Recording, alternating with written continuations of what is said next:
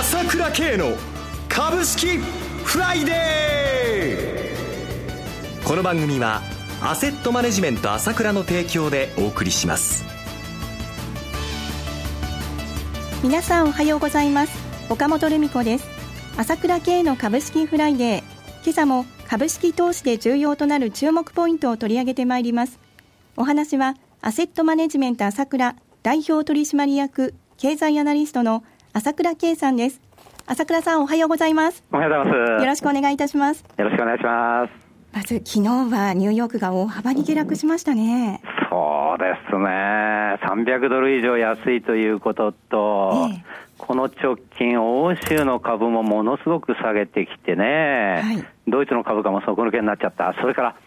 商品市場の下げですね。はい、WTI の石油がついに85ドル台に入ったということで、急速にもう世界景気減速かというような不安感ですね。えー、そういうものがこう広がってきた感じですよね。はい。はい。為替についてはいかがご覧になっていますか？うん、やっぱり今まで買ってきた CTA、コモディティトレーディングアドバイザーですね。はい。いわゆる コンピュータトレーディングで、えー、円、円を売るとともに日本株を買っていたわけですけども、まあ先週もお話ししましたけれども、急速にこれを巻き戻してる。円を、その、その取引の巻き戻しですね。今まで売ってた円を買い戻し、えー、それから株を徹底的に売ってるという動きが見えますよね。はい、これ S q に向けて、えー、急激にやってきたというのが昨日までの動きだと思いますね。はい、では一旦お知らせを挟みまして詳しく伺ってまいります。今、朝倉慶が熱い。その鋭い分析力で注目を集める経済予測のプロ、朝倉慶が代表を務めるアセットマネジメント朝倉では、日々の株式情報を無料でリアルタイム配信中。アベノミクスで上昇した株式相場、投資家はここからどう対処すべきか。迷ったら朝倉慶。キーワード朝倉慶で検索を。アセットマネジメント朝倉は、証券取引、金銭有価証券の予託貸付行為は行っておりません。また、情報提供する金融商品のお取引では、相場変動などにより損失を生じる恐れがあります。取引説明書、契約締結前交付書面など十分にお読みいただき、ご理解の上お取引ください。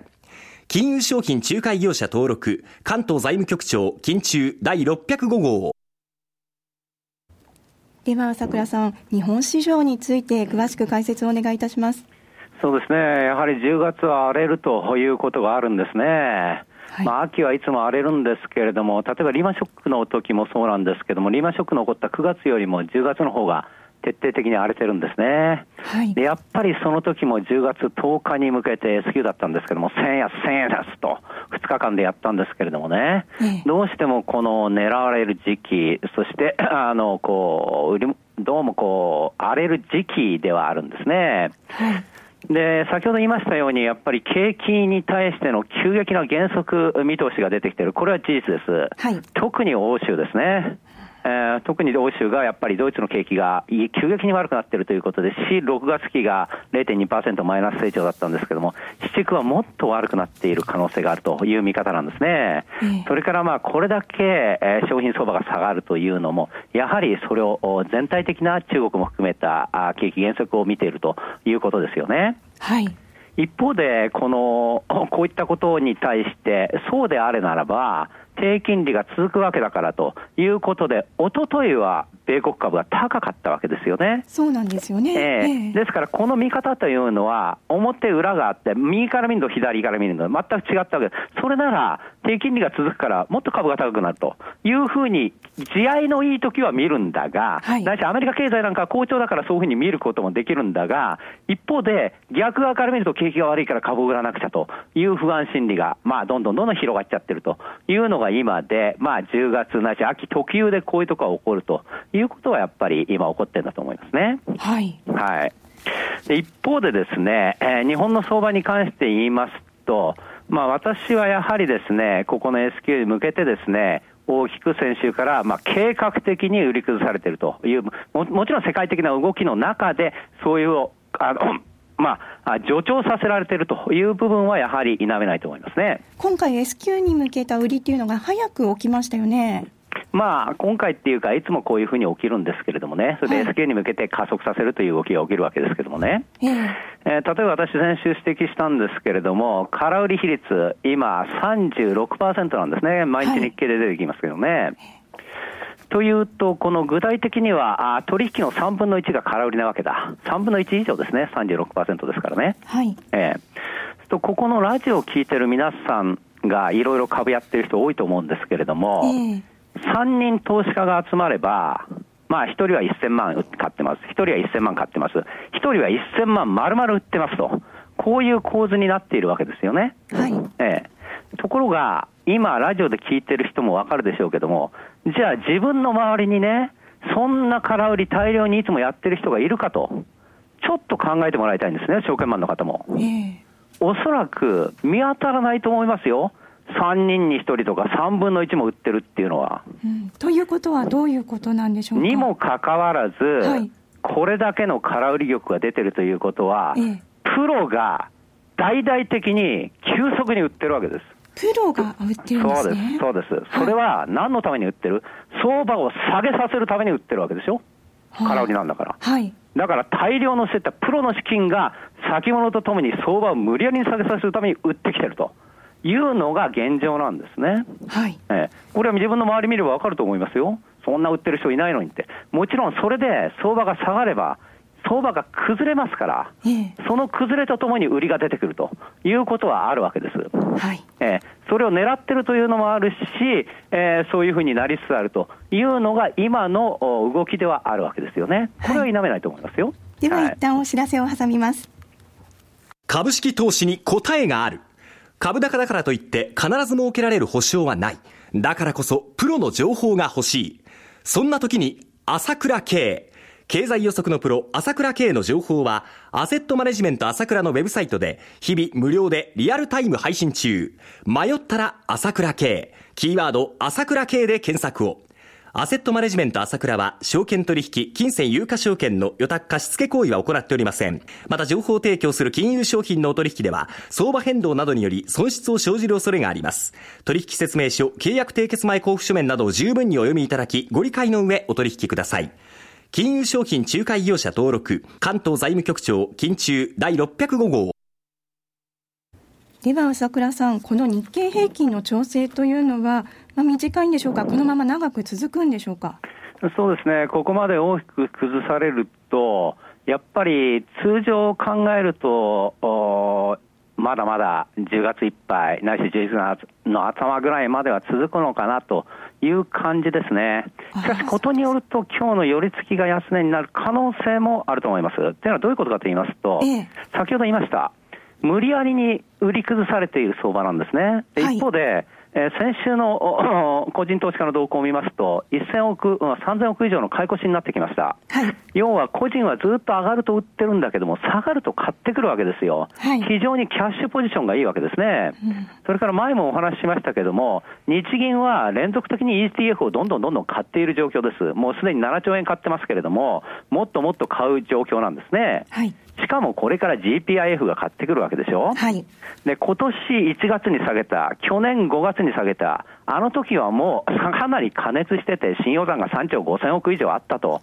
そういう意味では相場も過熱した中で下げられて、投げ売りが出てきたと。いうことがあるんだが、ええ、今回はさほどの過熱はないわけですよ。むしろ CTA がコンピュータートレーディングで円安とともに仕掛けたものがそのまま巻き戻されて下げてるというだけなんですね。え、そういう意味では、前もいつも私言ってますけど、着実に玉を吸い上げる、そういう日銀の買いとか、NISA のよる買いとかですね、そういった GPIF の買いとかですね、そういったものは着実に買い、あの、玉を吸い上げるように買ってきてるので、非常に株が薄くなる、ないしは株がなくなりつつあるという 状況は続いてるわけですね。はい、えー、だから、あまり、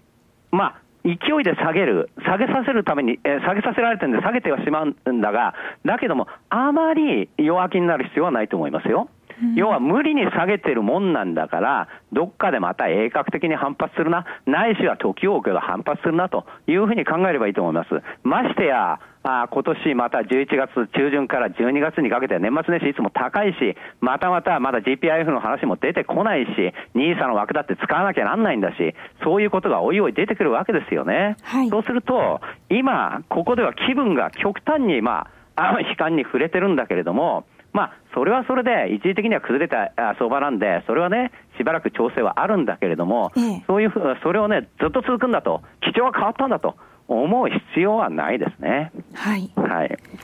で、えー、まあ、やっぱりね、ここに来てこういうふうになってしましまった一つには、やっぱり私前から言ってたんですけども、株が下がることにより、ないし、円、まあ、あの、こういう流れの中で、ないし、景気がちょっと悪くなってきたじゃないですか、賞金云々で。はい、